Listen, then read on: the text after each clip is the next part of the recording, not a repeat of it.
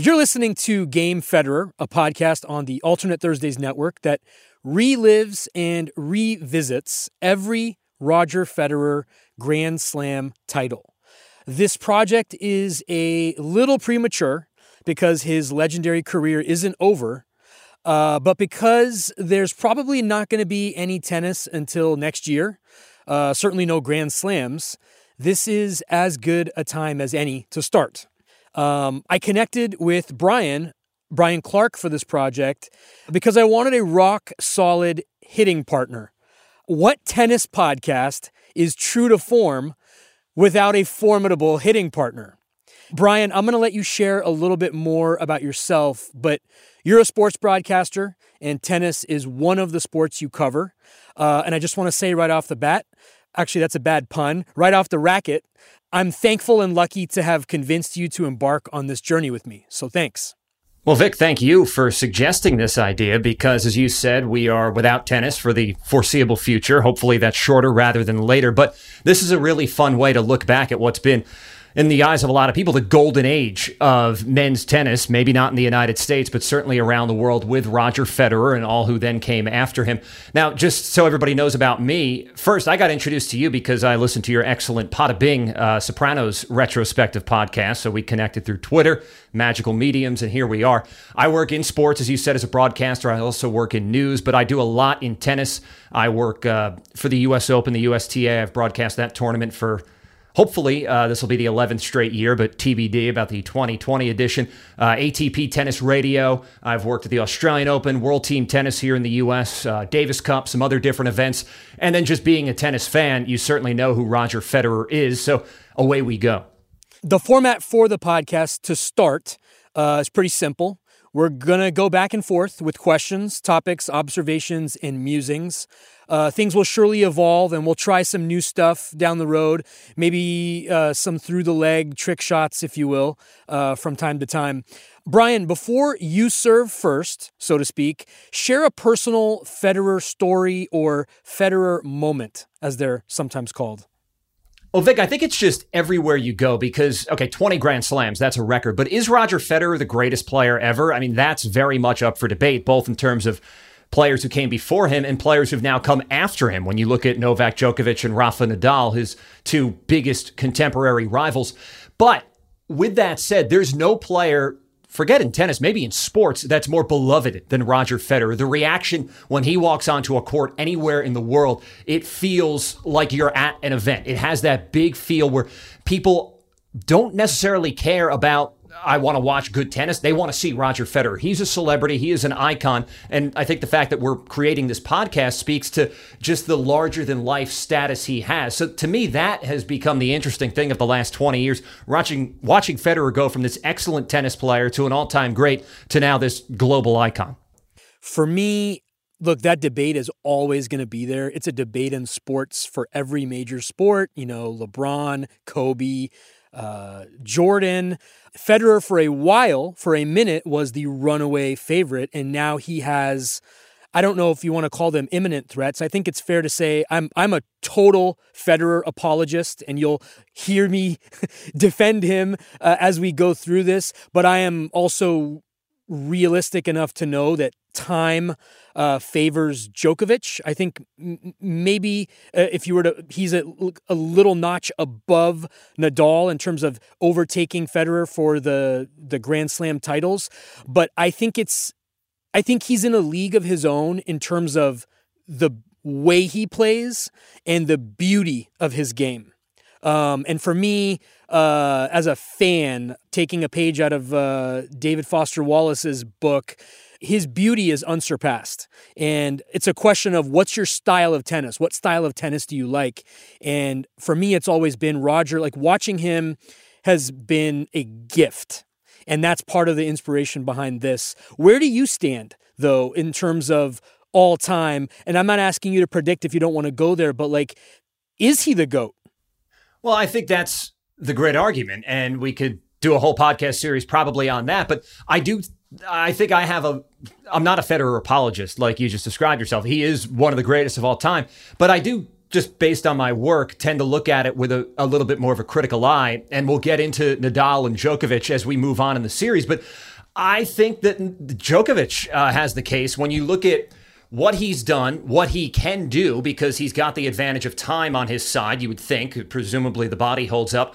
And you look at his head to head record against Federer. We'll get to their one and only time when Roger beat him in a Grand Slam final. That's coming up in a couple of years down our podcast road here. But when you look at the head to head, I think that's a factor. I think there are a lot of different factors that tilt things maybe in Djokovic's favor, where Federer's a runaway is popularity. And I think that's unfortunate for Novak because he is a good guy. He's done un- uh, uncountable amounts of philanthropic work around the world. He's got the charities. He's a great ambassador for the sport, but he had the misfortune of coming after Federer and after Nadal had already established themselves and built these rabid fan bases. So I think that adds and stirs the pot of this GOAT debate. And I'm also, I kind of brushed past Nadal there, who is certainly the greatest clay court player of all time, but with the way he's played on hard courts over the last couple of years, he's won as many U.S. Opens as Roger Federer, and he's won all five of them since Federer won his last U.S. Open. So uh, you don't just Nadal's not a clay court specialist. He's one of the greats of all time. And that's why I go back to what I was saying before, where this is the golden era of men's tennis. Oh, for sure.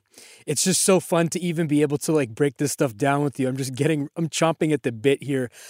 Uh, it's your serve. What's first on your list?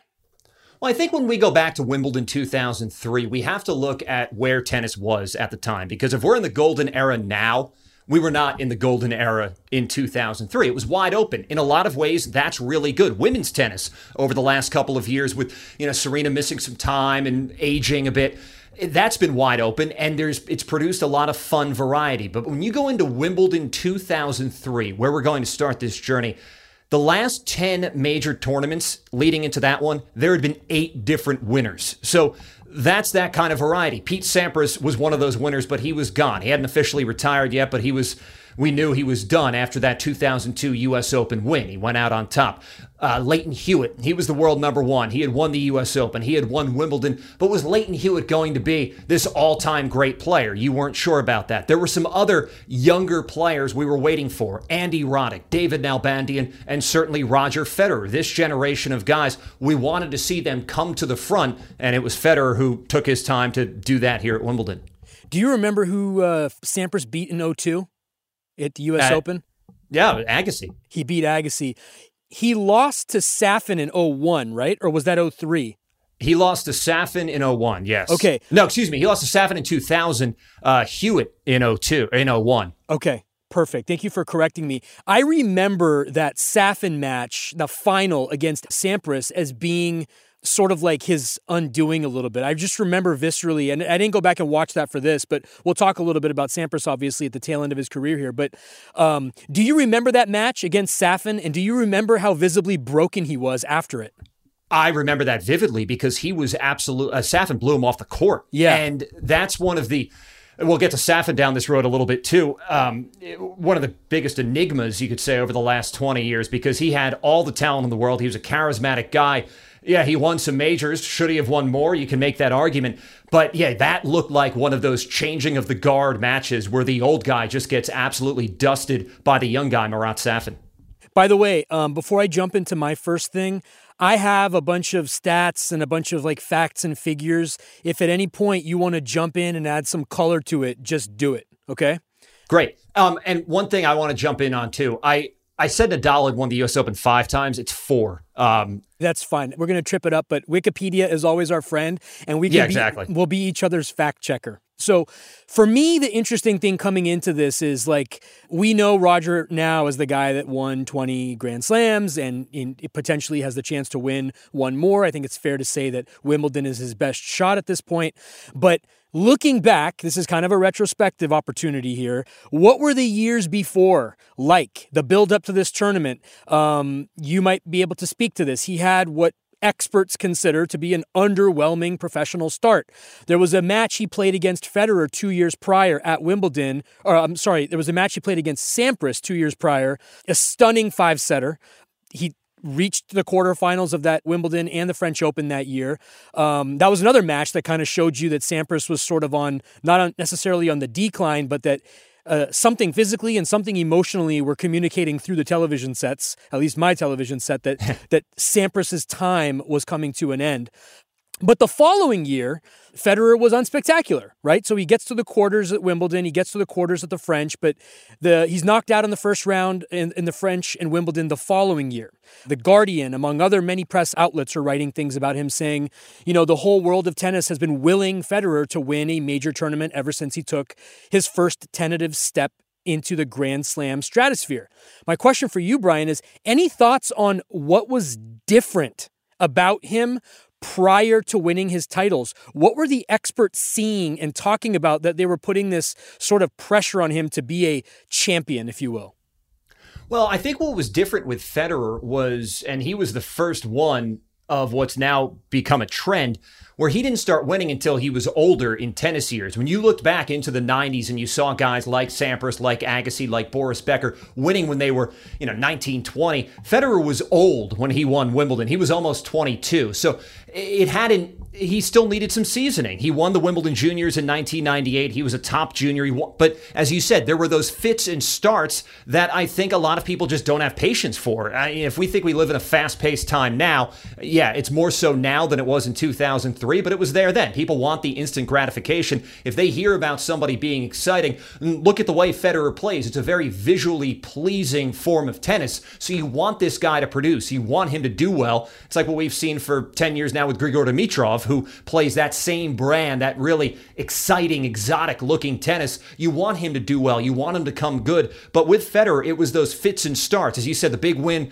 over Sampras at Wimbledon in 2001. He won his first pro title that year. He had turned pro a few years before that. But then there's a few backward steps, and there's that give and take that comes to being a top player, and he had not yet gotten all the way through yet. I think you see that now with guys like Alex Zverev as you wait for him. He, he won the big Masters title. He won the ATP uh, finals a couple of years ago. You're seeing that with these younger guys, but it is different now with the five sets, the three sets, and the different format, the pressure. These younger guys have a tougher time when they're playing their idols. Federer, okay, Sampras was his idol, but the other guys, his contemporaries, weren't necessarily his idols, and sometimes that can be difficult too. You mentioned uh, Dimitrov. Did his early media labeling of baby fed, did that destroy him? I don't think it destroyed him, but it certainly didn't help him. Um, I think Federer was probably the first one to say that it's really not fair to this guy who is. Did Federer coin the term? No, no, no. I, I think Federer was oh, one who pointed out. Got it it's not and they're buddies. I mean, Dimitrov beat him a couple of years ago at the uh, last year at the U.S. Open. So yeah, Dimitrov has carved out a great career for himself, but it has not been the career that people were talking about when they were saying he's going to be the next Roger Federer. So that's why I also think when we look at Federer heading into Wimbledon 2003 it's not like he was considered this can't miss prospect who had busted. It was just like, okay, is he another guy who did well in juniors and he's going to have a nice career, but he's not going to uh, Uh, reach the the tippy top of the game. It wasn't quite like he's a phenom who's missed. It's just sort of okay. where is he? What, what is this guy? What's he going to do next? When is he going to come good? And here we go. His storyline, is it fair to say, was sort of put to the front row, if you will, because of the beauty of his game. He was visually stunning to watch. Yeah, I think that did a lot. Yeah, beating Pete Sampras will yeah. certainly do that, and winning and when you go to all these Grand Slams, especially Wimbledon, if you win the junior tournament, there's going to be the spotlight that follows you for the next couple of years every time you come back. And Federer had won in 98, the Wimbledon boys title. So now five years later, but the spotlight had shined a little bit differently on him for all those subsequent years because you're thinking, here's a Wimbledon junior champion. What's he going to do in the big show? What's your number two? Yeah, so it, it just builds off who Roger Federer was going into this tournament. Roger Federer, when you look at him now and he's intense, locked in on the court, but you very rarely see him smash a racket or visibly lose his temper. When he was growing up, he had struggled emotionally and with his temper on the court, he would break rackets. And so there was that kind of refining needed to his game that I think also maybe played a part in him getting to where he eventually got to, where he just had to mature and grow up and be able to handle the adversity that comes with a tennis match and the ebbs and the flows. You're great one moment, the next minute. Yeah, tennis is really tough like that because, okay, if, if you're pitching a perfect game in tennis, let's say you, you win the first set 6 2, you don't get extra points for that. You still have to win the second set, the third set, and maybe four and five, depending on how things go. So it is just a different kind of mental challenge than any other sport. I, I don't, I try to avoid too many comparisons between tennis and other sports because they can get a little convoluted just based on the nature of the sport. But I almost think Federer going into this tournament, it's like he wasn't considered to be LeBron, but remember when LeBron James went to the Miami Heat and everybody's waiting for him to win that first year they lose in the finals and everybody's crushing LeBron. Then they finally get back the next year and win it and now the modern day LeBron's born. It's almost like that where you know he's got the talent but you're just waiting for the results to match the talent and here he was finally able to put it together. You mentioned the temper. That's well documented. Um, I had to go into the archives. You know, this is a, this was a long time ago by internet standards. So I was looking at like newspaper clippings. Um, I used the ancestry.com as a service called newspapers.com. It's and I one got of my there, favorite things in the world. Yeah, and I was like, I was doing like microfiche like back in like elementary school, but um, I, I wanted to read about his his temper, and he is one of the legendary transformational figures of mental performance, if you will, because you know he had this storied, checkered past. Uh, do you know anything about that? Can you speak about that at all? Was it a coach? Was it a really good psychiatrist? Did he have a Dr. Melfi that got into his head? Um, how did he turn that off? Because there's people like, look, Nick Kyrgios could have a legendary career of his own, but he can't get out of his own way. Um, and some of the things he did very early on, I remember a match that he played against Nadal I don't know what tournament it was. It was definitely a Grand Slam. It was Wimbledon. Wimbledon. Kyrgios just decimates Nadal, and I'm like, this guy's he's the guy. But then every single match, you see him come undone. Um, what can you say about Federer turning that that kryptonite off, if you will?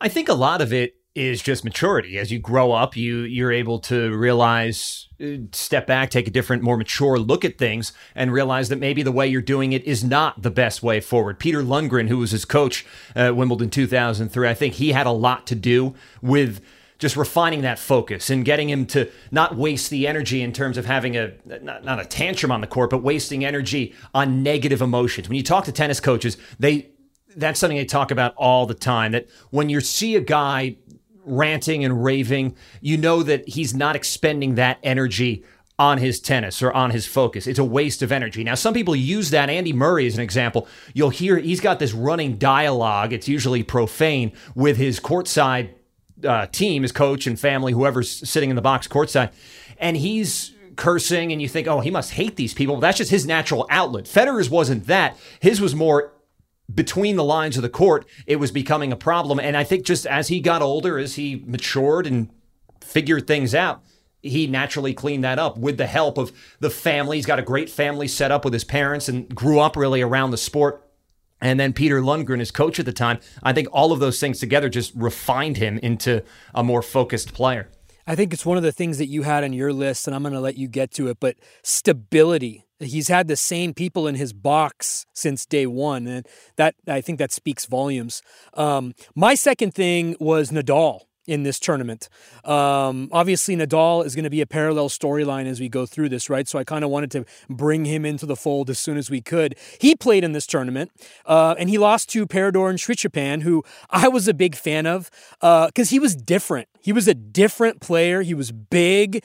Um, he reminded me of like a character in the, the Jean Claude Van Damme movie, uh, Bloodsport. You know, he's like a guy that you would see on Bloodsport, and he was like one of those guys on the tour in the tournament that would always be there. He came in ranked uh, 12, I believe, and um, this was a three set victory for Srichaphan. So he dispatched Nadal pretty quickly, but he lost in the next round to five ranked Andy Roddick in four sets. Um, Andy Roddick is going to be a subject down our lists here. Srichaphan reached a world rank of nine in his career, and his window of greatness was this 2003 2004 season of tennis. Um, he had some big career wins against now legends that we know, but he never broke out of the fourth round of any major. Any thoughts or any perspectives on Srichaphan? I think he's just the kind of player that we were talking about how this was such a wide open time for men's tennis. There's a lot of players over the last 10, 15 years who I think in any other era would have won multiple majors. Tomas Berdych, Jo Tsonga, Gael Monfils, but they, David Ferrer certainly, but they had the misfortune really of playing at the same time as these all-time greats in Federer, Djokovic, Nadal, and Andy Murray too. You can throw him in that group as well. Uh, so he's the kind of player who was you know, very good, excellent player, made a nice career for himself, but that's who he was. That was tennis at the time. He was a top 10 player, but is he going to be Nadal? No. But going to Nadal for a second, because you talked about him. I, I like the Bloodsport comparison because if we'll call Srichaphan uh, a Bloodsport character, I think you could call Nadal Frank Dux because he has, you know, just is a brawler. And that's one reason why he's so endearing to people around the world because he is going, if you had one player to play a point with your life on the line, I think most people would pick Nadal just because you know okay, if he doesn't win the point, well, that's bad, but he's not going to give anything less than 100% effort. We talked about Federer. He had a promising junior career, but it was not the level of Nadal. Nadal had a lot more hype because of what he was doing as a junior. Now, of course, a lot of that was on clay, his best surface. And we'll talk about the surface in a bit because that's important. When Nadal started winning Wimbledon, the court had slowed down. This 2003 Wimbledon was one of the last, what you would almost call the traditional Wimbledons, with a really fast court that favored the serve and volleyers. So it was a little bit different down the road, but here is Nadal. He's looming, and we know what he's delivered in the decade and a half since. I'm going to put you on the spot, sidebar here. We're just two guys talking tennis because we can't watch it right now, okay? So no one's going to hold you to this. Okay. Um, Federer, Nadal, and Djokovic, all three start their career on the same day, okay? And now we are here in April of 2020. Who has more Grand Slams? It's a really good question. And I think this is semantics, but when what's the date that this career starts? Because this matters, and I'll tell you why. Oh, you're looking at age. No, not looking at age. I'm, I'm, assuming they're the same age. I'm, I'm, looking at the conditions around the courts because the court conditions and speeds have changed and they favor certain styles. So give me a date that seems realistic, and then we'll, we'll I can be more analytical with the hypothetical. No, I see what you're saying. My problem, though, is that if I date it too late, then Federer is older, right? So he has the age disadvantage. I guess it's an imperfect question, but let's assume that they were all in juniors at the same time. So they're okay. all in their prime, okay? Let's just let's just cut out age and let's just say they all came out in 1998 um, and they had to go against the Sampras's and they had to go against the Agassis and uh, build their career at the same time as Rogers. Who do you think is the top dog standing right now? I think it's probably Roger because I think he still would have won Wimbledon, but I think you look at he would have won a few more U.S. Opens because they've really slowed that down over the over the years. The court it's it's played slower, um, and I think that, what does that has mean? hurt. So basically, it's the amount of sand that's used in the concrete, um, in the cement that's poured for the court. And basically, a slower court is going to prolong points. Great for Nadal. That's why he's so good on clay. But Federer he is best on a fast surface. He can come, he can play. He's got such an all around game that it translates well to any surface. Djokovic is similar to this as well, but Djokovic can handle the slower court. I think better than Federer has been able to over the years. Now Federer, of course, can still handle a slow court, but it's not his most ideal surface. So when the US Open was playing faster, when you look at the early 2000s in the 90s, if Federer played more tournaments like that on those conditions, I think he would have won a few more of those than the five he did, which is not a bad haul. Mm. Okay, what's your three?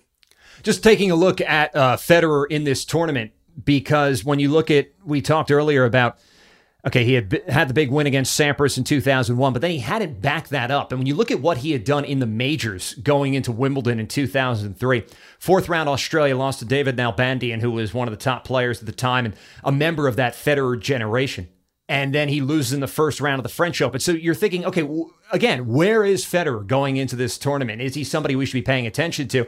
He had had the results. He had he won in Halle on grass, so he had a grass title. And you're thinking, okay, he could play Roddick down the road in this tournament with the way the draw lined up. And when you look at how he got there, the injury in the I think the third round, he hurt his back against Feliciano Lopez. Another guy is still out there grinding today. Um, but he was able to shake that off and one of those videos that goes around the internet where Federer's recapping his titles. It's funny how he, he kind of yada yada this. He said, well, you know, I, I was playing Lopez, I hurt my back, and the next thing you know, I'm in the Wimbledon final. That's a pretty big jump there. He had to win two more matches after beating Lopez, one of them against Andy Roddick. But once he got that Roddick win, that almost felt like especially for everybody who loves the storyline and who doesn't love the storyline more than sports writers and media people this whole next these young guns showdown. But then when you see him in the final against a guy in Mark Philippoussis who had had an up and down career, he'd already been to a major final a few years earlier, but he wasn't one of these promising young guys. That almost felt a little anticlimactic. But at the but at the same time, here's Nadal or here's Federer rather, who managed to get through this draw with pretty minimal fuss after the back issue and then get into the final. My number three is the other players and the storylines in this tournament. Uh, some of it we're gonna we're gonna get into as we go down our list. But again, we've mentioned Pete Sampras. He did not play in this Wimbledon. He wasn't officially retired yet. Uh, I think he retired in the 2003 U.S. Open, if I'm correct. Yeah. Yeah. Um, he had not played since the 2002 U.S. Open, which you mentioned earlier. He beat Agassi in the final, and and yes, he did finish on top. Um, another hypothetical. Uh, do you think? And obviously, I'm asking you to get into Pete Sampras's brain here, but this this is what this is all about. Is fun. Do you think he saw Federer and was like, I need to get one more because this guy's the guy? Do you think he thought Federer was going to be the guy when he got destroyed in the U.S. Open, or or is that way too premature? Um, yeah, I think that's too premature. I think he could see that uh, it's natural too. You see the young people coming, and you know that well, okay, wow, these guys are really good. This is going to be tough. Um, most competitors they do like that challenge, and they want to beat those guys. But no, I don't think it was because of that. Um, you know, he had had some emotional ups and downs in his career with a different moment, So I think it was more about just getting that last win at the U.S. Open against his contemporary and rival in Andre Agassi. I'm sure that was a, a, nice sweetener for him as well. But no, I don't think it was because he saw them coming and he thought, I need to get out of here. I'm sure he realized I need to win another one because it's not going to get any easier. Yeah. But once he did that, that was just the way to go. Lleyton Hewitt, before we jump to four, Lleyton Hewitt was the defending champ and he was the one seed. He lost in the first round. Um, that's something that doesn't happen very often. And I'm surprised that in general, like as a tennis fan, those aren't bigger stories. Like whenever whenever a major player on the men's or the women's side gets knocked out in the first round, it's not made into a bigger deal. I think it's partially maybe you can speak to this, but it has to do with the momentum of the tournament. But like I remember a guy named Tipsarevic who beat a big name player. I think he beat Agassi or he beat somebody who he wasn't supposed to beat.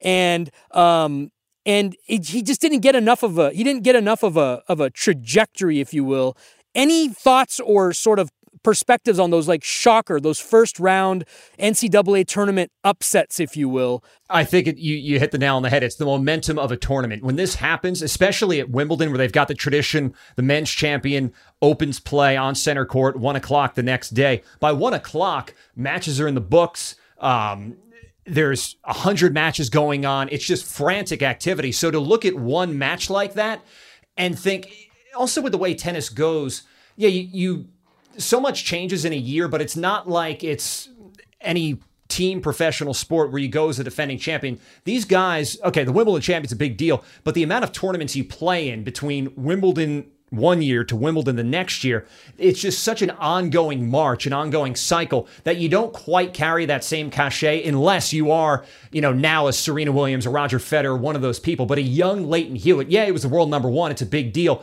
But just that momentum of the tournament, it doesn't quite lend itself to everybody, oh my gosh, this is crazy, and reflecting on it. You, you do that for about five seconds and then you move on to the next thing want to get to your number four, but I also want to say one other player in this tournament. Agassi in the tournament was ranked two. He lost in the fourth round to the eventual finalist Mark Philippoussis in a five set battle.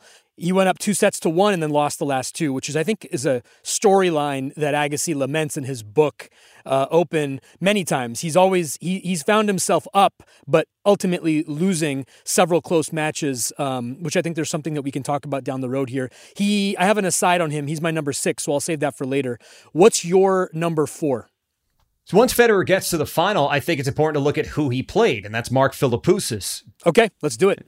So here in the final, it's Mark Philippoussis, and that felt a little strange because there's so much attention on Federer's road to the final, the showdown with Roddick earlier in the tournament. But here he's got Mark Philippoussis, who had been around for a while, and he had certainly been around the headlines. It's not dissimilar to today in Australian and Nick Kyrgios, who made a lot of news based off what he did on the court and what he did off the court. Philippoussis was a guy who liked to have a good time. He admitted that, and that was maybe hampered him a bit on the court, but he had been to the U.S. Open final five years earlier, lost to another Australian and Pat Rafter, and this was one of those big boom times for Australian tennis. You had Pat Rafter had won Wimbledon in 2001. You had Lleyton Hewitt winning Wimbledon in 2002. Now here's Philippoussis in the 2003 final, fresh off the big win over Agassi. His nickname was Scud because he could absolutely bomb serves. He had more than 40 aces in that win over Agassi, and that's his biggest weapon. But the problem is, as we've seen now for almost 15 years, when you've got one weapon against Federer, that's not enough. It's he's got the whole arsenal. And now you've seen the game evolve eh, where players are more well rounded. But back in the late 90s, early 2000s, it was a baseline game. And when you've got the big serve, look at Pete Sampras you could certainly be very successful playing a baseline style. But for Philippoussis on this day, it was a nice run that he had gotten to the final because he had been to that U.S. Open final. He had had some big wins for Australian Davis Cup, also clashed a bit with the establishment, not just the media, but some of the Australian tennis establishment. He wasn't necessarily the golden child that a Hewitt was or a Pat Rafter was. So it was a nice result for him just to get to this final. But I think when we look at this final and the way it played out, you could see that maybe that was the accomplishment, getting to the Wimbledon final, because it was pretty one sided once they actually started playing. Just two years ago, right? He was in a wheelchair. Yeah, he had had uh, that, I think it was a back injury. Um, and so yeah, so just to get back to the to the Wimbledon final, get back to be playing professional tennis is an accomplishment in itself.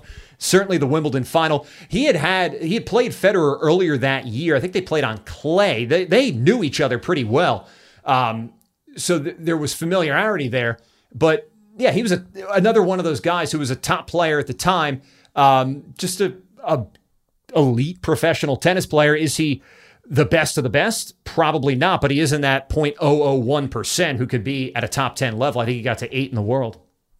Federer came into the match with a 2 1 lead against Philippoussis, and he had 21 aces to Mark's 14. So, uh, and 23 unreturned serves. So you were talking about Philippoussis' power. Federer actually was the better server in this match. I think part of that, one of my questions for you is the is the journey that Philippoussis had to the final versus Federer, um, because you mentioned against Agassi, Philippoussis had 46 aces, uh, but he played a five setter.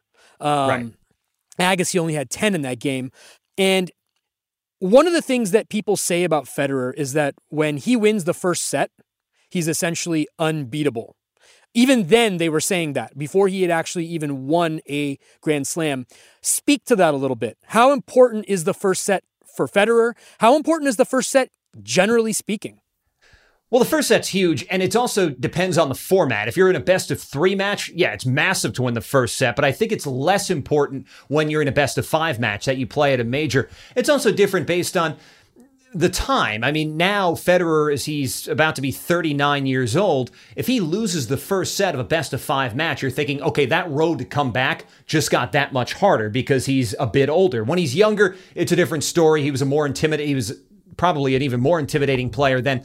Um, but yeah, he is a player who leads from the front. He's not a player who's go he can fight back, but when he gets ahead of steam and gets out in front, I think that's one of the most impressive traits about him. When you look at the the whole argument about the greatest of all time, there are so many little nuanced things that I don't think get enough credit. And one of them for Federer is how many times you see him just get out there and absolutely take care of business. You, you'll see Nadal get dragged down into a match that, okay, he might win in three sets, but he's on the court for two hours, 20 minutes, two and a half hours early in a tournament. You'll see Federer sometimes, the uh, let's say the U.S. Open, there's a women's match first in the night session. It goes long. Federer's not on court until 10 o'clock, 10.30. You're thinking, oh, he's this is going to be late night. He's not going to be happy. And he's on and off the court in 90 minutes, 80 minutes. He absolutely flies through it. I think there's something to that, just about what a pace setter he is. And I think that translates what you're talking about, how, how he's so tough after winning the first set.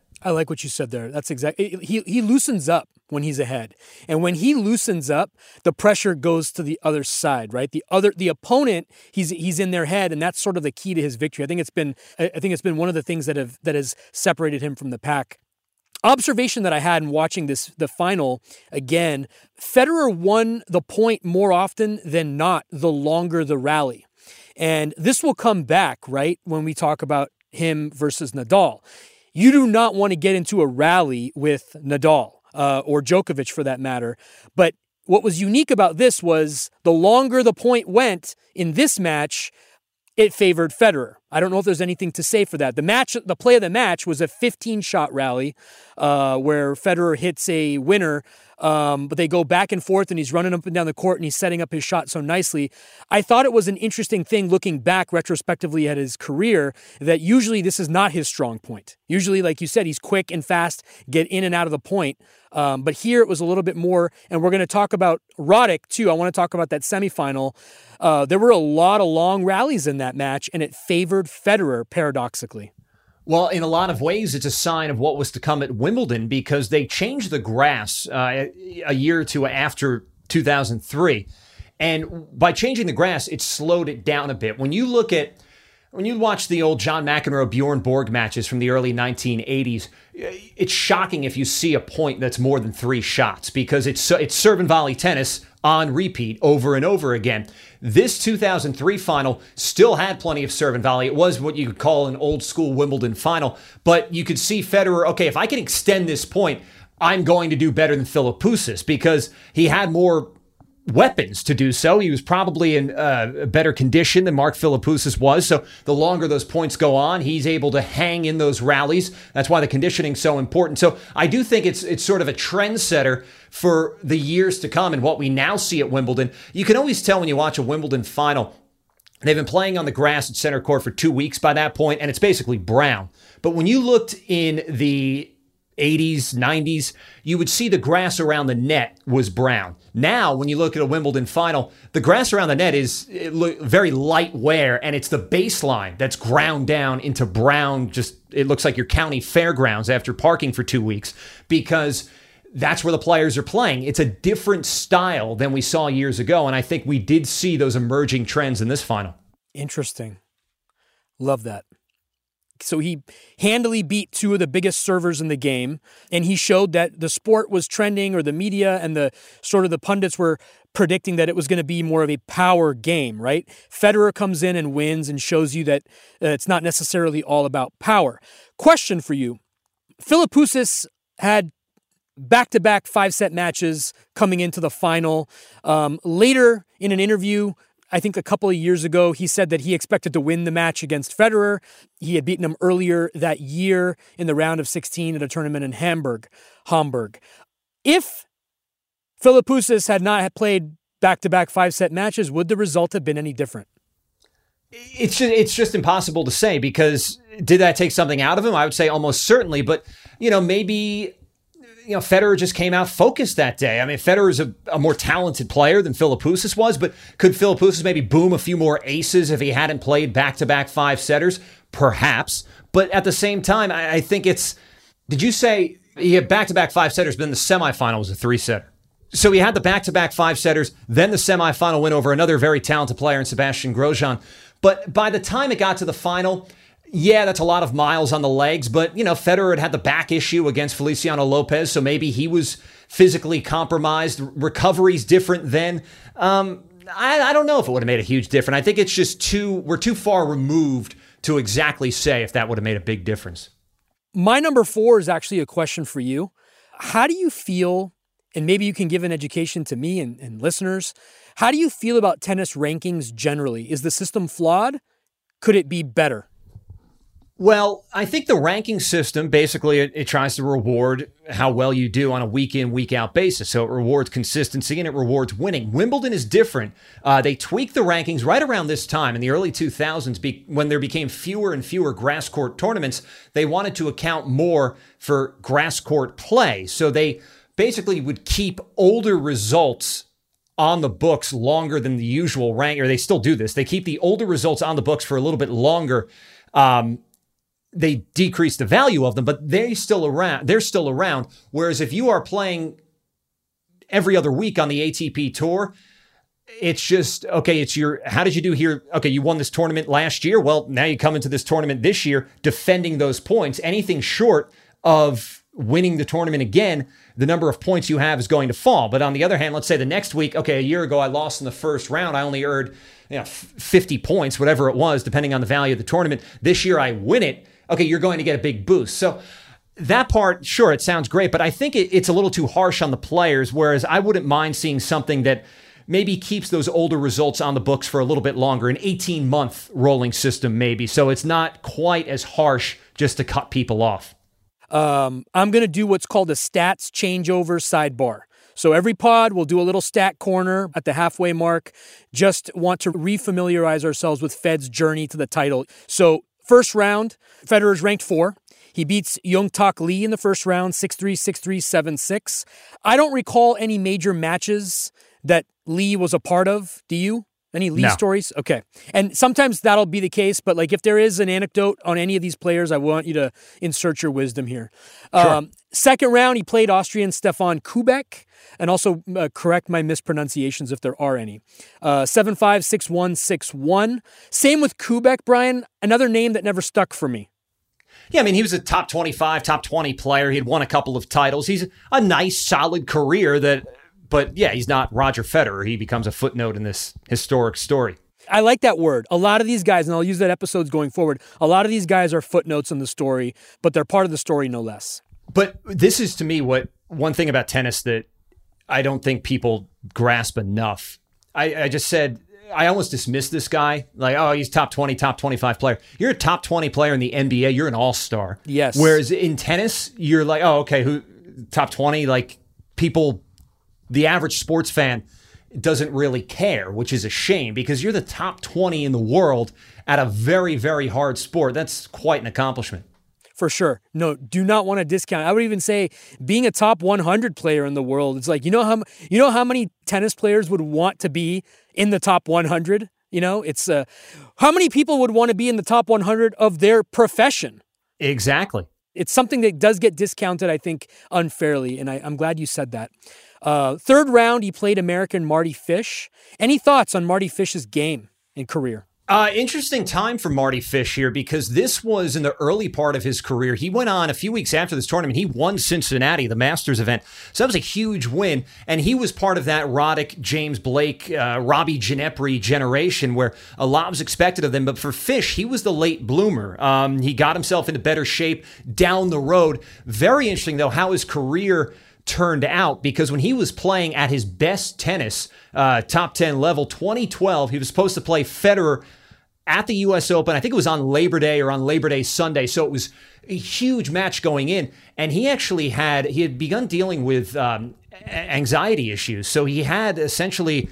Um, he couldn't play the match. He was he has now been very open with his story and his struggles about it. He was on in the car on the way to the tennis center in New York, and he was telling his wife, I, I can't play the match because he had an arrhythmia in his heart and he that would lead to trigger the anxiety and it was this awful perpetuating cycle. So he was not able to play that match, was able to come back and kind of end his career on his own terms a few years later. But it's a shame that he wasn't able to take the court that day against Federer. Now he's a Davis Cup captain. He had a, a very nice career, but this was uh, one of the earlier looks at Mardy Fish. Mm.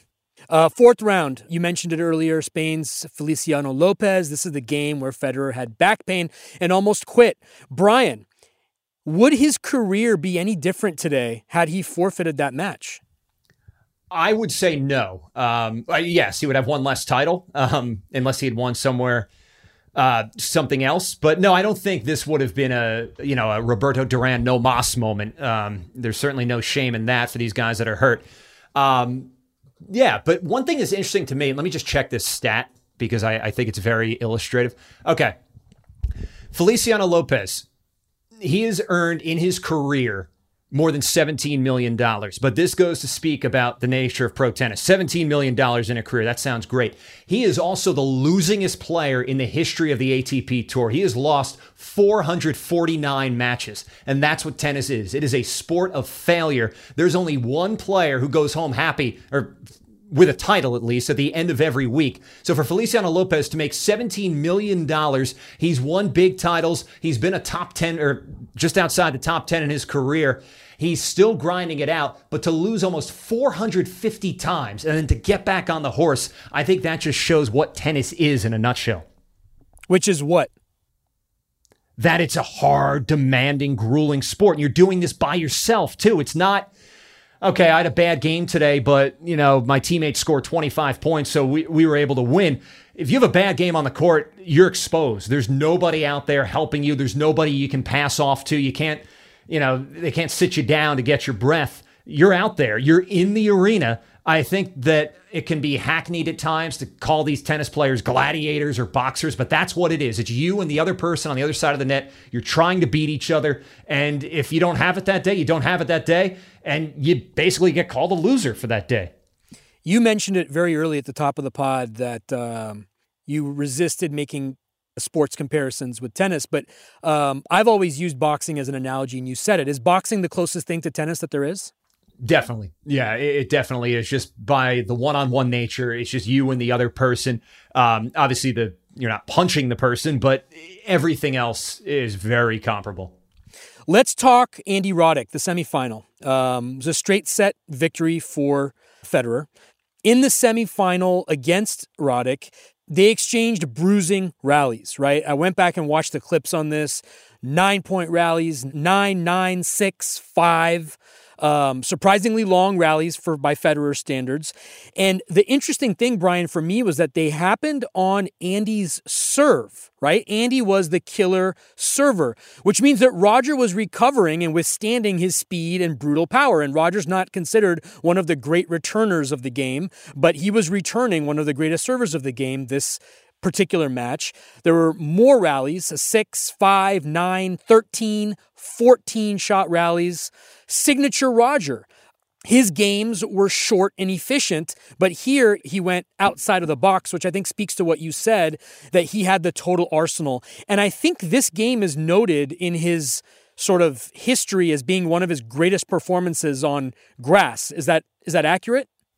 I think he did feel that way just because of of what it meant. And I think that when you talk about Federer as, and his return of serve, he's not Djokovic, who's probably the greatest returner of all time. Agassi certainly up there as well. But Federer is so effective at just taking all that power. It's why he did so well against Roddick in their career head to head, and just re, just blocking it back into the court, redirecting it, and then all of a sudden, if you're a player like Andy Roddick or any of these players with a Mark Philippoussis with a big booming serve you it's such a weapon, it's such an advantage against nine out of 10 players that you can just bomb a couple of big first serves, you hold, no problem. But when all of a sudden that serve's coming back at you and you have to play an extra shot and an extra two shots, it's just a different, it's uncomfortable because it's not how you're used to playing. So that's another reason why Federer has been so good because he's able to absorb the weaponry that his opponents have and just direct it back at them. And that's an uncomfortable place to be in.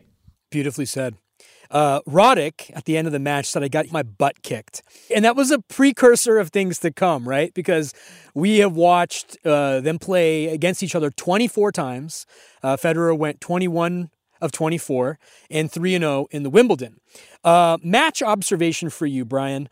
Roddick turns his hat backwards in the second set uh, made me wonder what his record differential was front facing versus rear facing hat. I don't know if you have a comment or a story about that, but it was interesting that you mentioned that he's these guys are in the arena by themselves, and the only physical manifestation of oh shit was him turning his hat backwards. It was a beautiful message to Federer, if nothing else. Yeah, it's like that you put on the hard hat. It's like you're going to work. Funny you mentioned that with the hat though, because Brad Gilbert was Roddick's coach at the time. And Brad Gilbert has now been very vocal that the one rule he had with Roddick, no visor, because the years before that, Andy would wear the visor. And he, he quickly uh, squashed that. I don't think he had full autonomy to dictate the hat choice, but uh, Roddick uh, had been wearing the visor. The interesting point, though, that forward and backwards hat, I think the forward was probably more businesslike. Um, but that head to head you talked about, especially at Wimbledon, where he beats him here and then he beat him three times in the final, that one epic 2009 final. We'll get to those down the road. it just shows that how Federer is able, with that full bag of tricks, to blunt Roddick and take away what he could do best and exert himself on the game. That's why Roddick, uh, you know, struggled to beat Roger in their careers. What's next on your list, Brian? Yeah, the blueprints in place for the future. Um, so here's my thought about this. You know, when Tiger Woods won the Masters in 1997 and he shattered the record, he looked unlike any other golfer. He's wearing the Nike. It, it was a different time. You you sense that changing of the guard. I don't think you sense that with this win for Federer over Mark Philippoussis. You think, okay, here it's easy to say now. It was certainly not changing of the guard, but a defining, definitive moment in sports. But at the time, I would love a time machine just to go back and think, okay, is this the next big thing? Or is this, okay, we've now got another new winner um, of a major. We've seen Hewitt win. We've seen Safin win over the last few years. We've seen different guys win on clay. Uh, Sampras, Agassi are still hanging around. It didn't feel like that watching this, it, but you could see the groundwork. You look courtside, you see Mirka, who's now his wife, was then his girlfriend. She was a former pro. They met uh, representing Switzerland at the Olympics in 2000. She had injuries, so she basically devoted herself to being Federer's almost chief of staff, and they've had this partnership. I mean, obviously they're married with four children, but in terms of their tennis partnership, that's worked out well. I think that stability has served him really well. And you could see those elements in place. His parents, they're still traveling to matches frequently here almost 20 years later, but they're there. They're watching their son in the Wimbledon final win Wimbledon for the first time. So while this didn't feel to me like this is the new dawning of the new age of tennis, it did feel like, okay, I could see how it turned into that. The seeds were planted for what eventually blossomed. Before we wind down, I want to say a couple of things about Agassi's career up to okay. this point coming into the 2003 Wimbledon. The only Wimbledon he ever won was in 92, which was, I, I knew somewhere in the back of my mind, but it, looking back at it now, was kind of surprising that it was very early in his career and um, there was only one.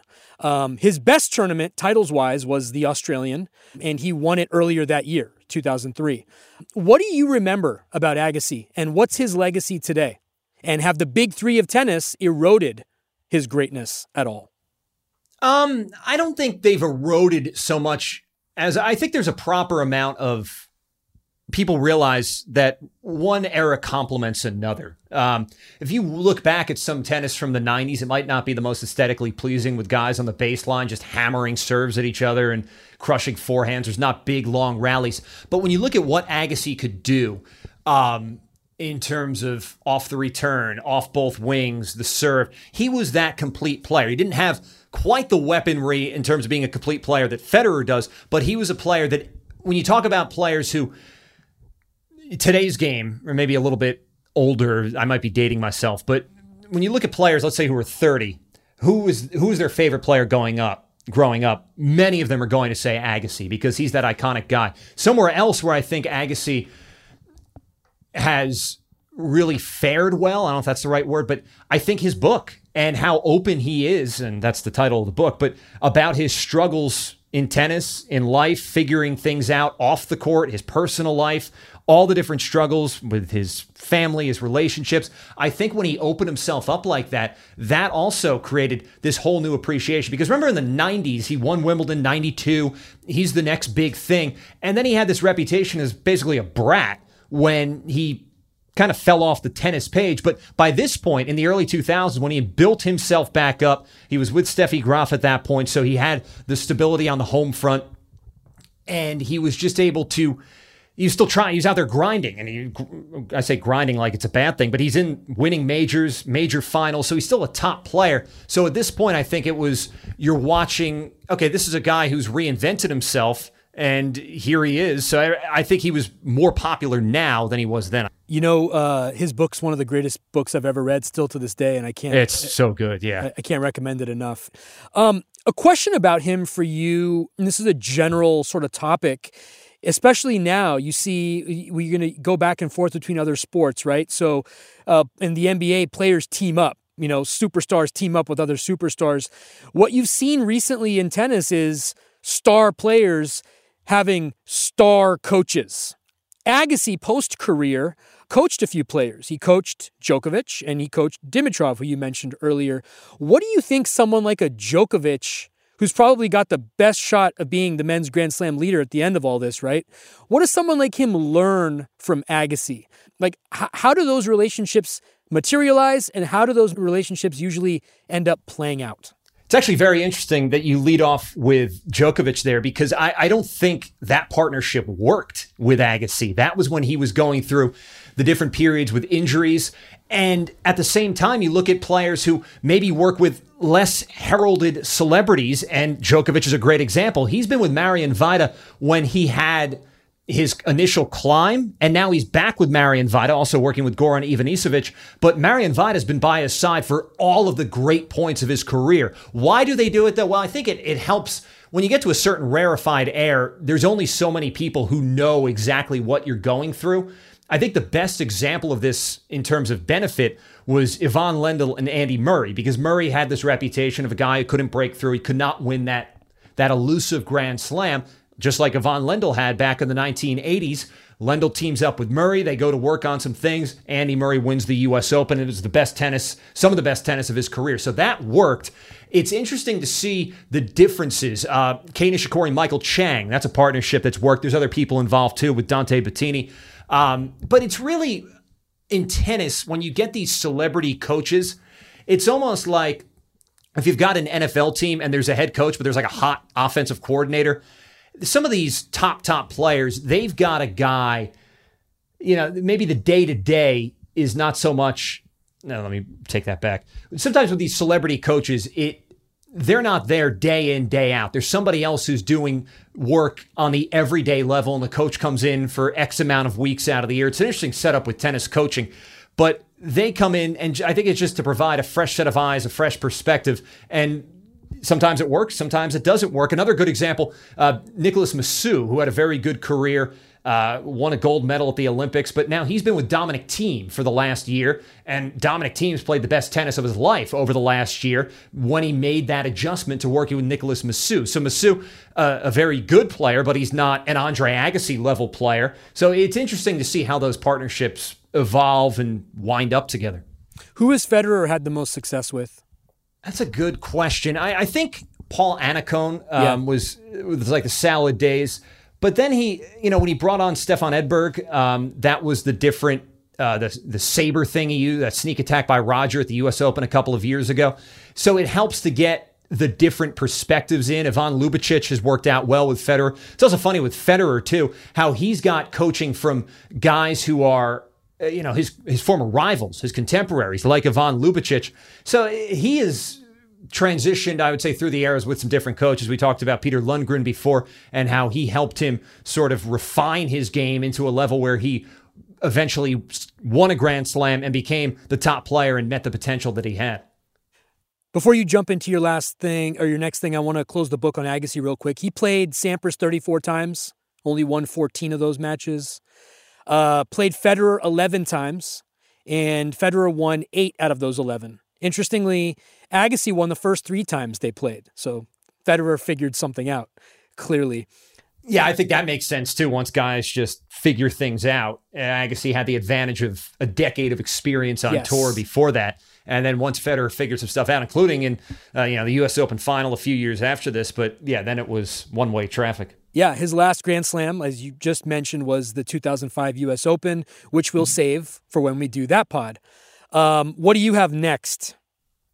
Well, I always like looking at what players do after they have the breakthrough and win that first major. And Federer, I don't know if you'd see this today. He was on the court two days later playing on clay in Switzerland, probably his home tournament. Might have been some guaranteed appearance money. Certainly didn't want to bail on that one. Played, got to the final there. Uh, rest of the year, though, he Fourth round of the U.S. Open, had a chance to take over the number one ranking at different points during that summer, but he could not punch through. That was Roddick who won that U.S. Open, his first and turned out to be only major title.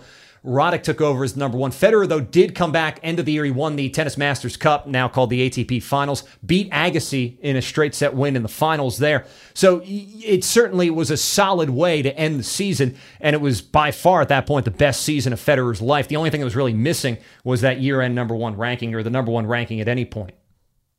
Brian, serious question. Ponytail Federer, wavy hair Federer. Was that a sponsor's nudge or was that just maturity?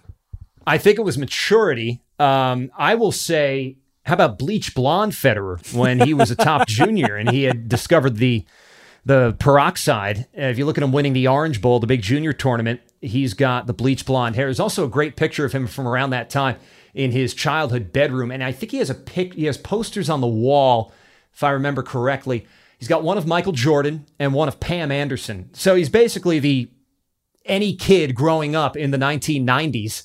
He just happened to be Roger Federer. I love that you delivered for me on that one. Um, I think we definitely need to address his hair every single uh, Grand Slam episode because his hair is as legendary as his game. Absolutely. And it has gone through the motions. So um, I think we crisscrossed a little bit. So I got two more things I want to run through the Brian Clark machine here. You kind of have touched on this already, but when a court is considered quick, what does that mean? Like, what is the difference between a quick court and a slow one? Technical tennis. It's how fast the ball plays, uh, the speed of the court. And when you look on a hard court, you can control the speed of the court by the amount of sand they use in the mix of the concrete that goes down. Um, so a slower court is going to extend points. Nadal has done so well on slow courts. A clay court is the slowest kind of court you could think of. Grass is faster, and that favors Federer based on his movement, based on how he can pretty much do any kind of shot from any position. Uh, his shots are very simple. They're very they don't require a lot of time to set up.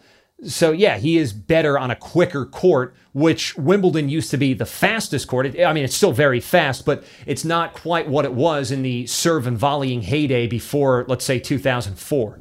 Do the players have any say as to what the courts are like? If, if the if there's variability from season to season or year to year, obviously I've heard disgruntled players mentioning this about that or this about that, but is there any sort of uh, consensus or is there any sort of input or is it just arbitrarily decried by the tournament people? Well, exactly. Players have a lot to say about the courts, but they don't have any say in the speed of the courts. You can get your conspiracy theorists online who think, oh, well, you know, they're going to. Basically, a lot of people think courts have been slowed down deliberately to extend points. Um, and while there could be some benefits to that, it also takes a greater physical toll on the players. And the season's already very long, so longer points aren't necessarily great for players. So they'll talk about the different speeds a lot, but no, the players, I mean, if there's a, a huge outcry that this is ridiculous, something will get tweaked for the next year. But generally, no, there's no direct player says this, so the tournament does that. Last thing I have for you before we do our little handshake final thought I want to do a throwback um, one handed backhand versus two handed backhand. Um, a little nerd out on backhands, if you will. The pros and cons as you see it, one versus the other. And what do you prefer generally to watch? By the way, do you play tennis? Yeah, I don't play it well, though. Okay, me either. I mean, I think anybody who watches tennis wants to watch a one handed backhand um, just because Why? it's so it's such a good looking shot. I mean, especially when you see a Federer doing it. You look at a Stan Wawrinka who does it, but does it differently. Where Stan's comes off like a missile. Federer is Finessed. okay. It's got plenty of the back. It's got plenty of pace to it, but it's it's susceptible to being broken down. Um, and that's why Nadal had so much success early on, especially on clay against Federer, because when depending on how much the ball's kicking, and you look on Nadal's able to get so much topspin of the ball that it, it kicks so high, and he's a lefty too. So when you're a lefty like Nadal is, and you're playing it, you're serving into the Federer backhand. When it's got that kick with the one hand backhand, it's hard to get it under control. Hmm. Like it would be on a two hand backhand. So there are some limitations, but these guys have certainly made it work uh, for them. Take the uh, usual suspects off the table here. Who is in your top three for the most devastating two handed backhand? Uh, that's very good. Uh, actually, somebody we talked about, uh, David Nalbandian. Yes, I think is yeah. He's. I mean, I think he's one of the more. I don't know if underrated's the word, but overlooked, let's say, because he never won a major, but he was a top player for the better part of a decade, and his backhand was an absolute missile with the two hands. I'll say Djokovic too. I mean, he's the usual suspect though, but his backhand is excellent. Agassi obviously was considered the best returner in the game uh, with his two-handed backhand until Djokovic came on the scene. I reluctantly relinquished the title to Djokovic very late in his career because I was a huge Agassi guy too. Um, Murray's another guy, right? His angles, his two-handed backhand angles on the shots were like just devastating. A guy that I don't think gets enough love. Um, I'm curious what how you feel about him. He's one of my favorite players actually in the tour. Uh, has been ever since he beat Federer in the U.S. Open. I believe it was 2010. Juan Martín del Potro. Yeah, 2009. Um, 2009. Thank you. His backhand's good, but his forehand is great. So I think the forehand gets. Um, but the other issue with Del Potro is the biggest issue, the injuries, and that has really hampered the way he produced those shots. So it, it's it's been limited. And I think something else. It's when you talk about a two hand backhand. I think in terms of uh, you use Andy Murray as an example. Yeah, he's got a great two hand backhand, but he has elite speed and athleticism. So just to be able to get in position to make those shots, I think it's more of a testament to the kind of athlete he is and how fast he is on the tennis court that he's able to get in position to generate what he generates off the backhand. I think next one we do there's a there's a match between Federer and Nalbandian, and Nalbandian hits a missile uh, two handed jumping backhand. The jumping backhands they just put me on the floor every time I see them. I can't wait to get into that one with you. But for uh, for one handed backhand, besides Federer, who you got? Uh, I'll say Stan uh, because Stan Wawrinka because it's served him quite well over the years in the major finals. Um, Dimitrov looks very good. That's sort of how he got the baby fed nickname. Mm-hmm. Um, and Dominic Thiem um, because okay. that was a switch. He started as a two hand guy, then he went to the one, and that's worked quite well. Final thoughts, Brian. We're walking to the net. We're walking to the net, and yeah, so I just read a book about Charles Lindbergh. He landed on a grass field in Paris, uh, 1927. He got off the plane. He was mobbed. He knew the world had changed. His world had changed. Roger Federer on the grass in London. His world had changed. The tennis world had changed, but I don't think we knew it yet. Um, Mark Philippoussis almost becomes a footnote in this story. He's a trivia answer. Who's the first player Federer beat in a major final? There's your answer. Um,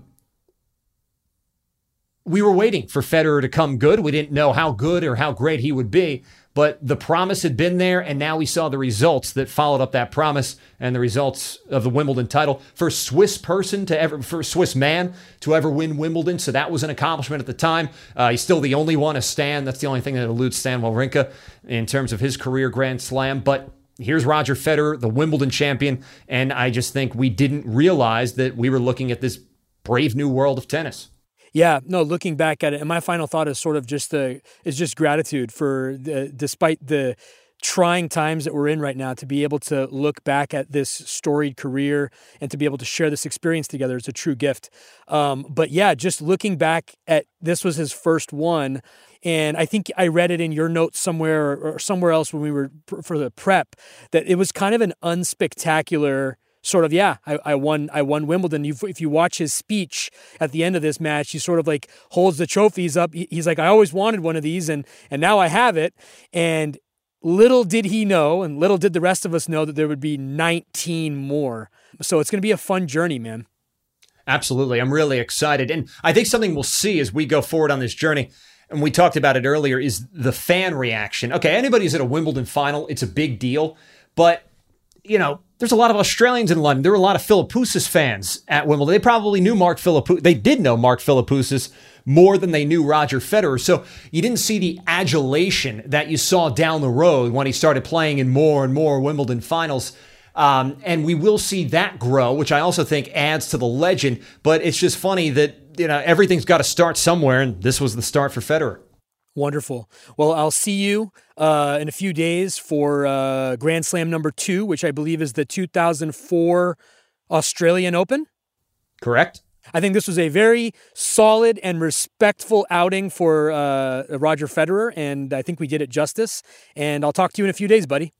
Great. Yeah, it felt like the 2003 Wimbledon final. It was a solid workmanlike effort. There you go. Love it. Take care. All the best to you and yours, Brian.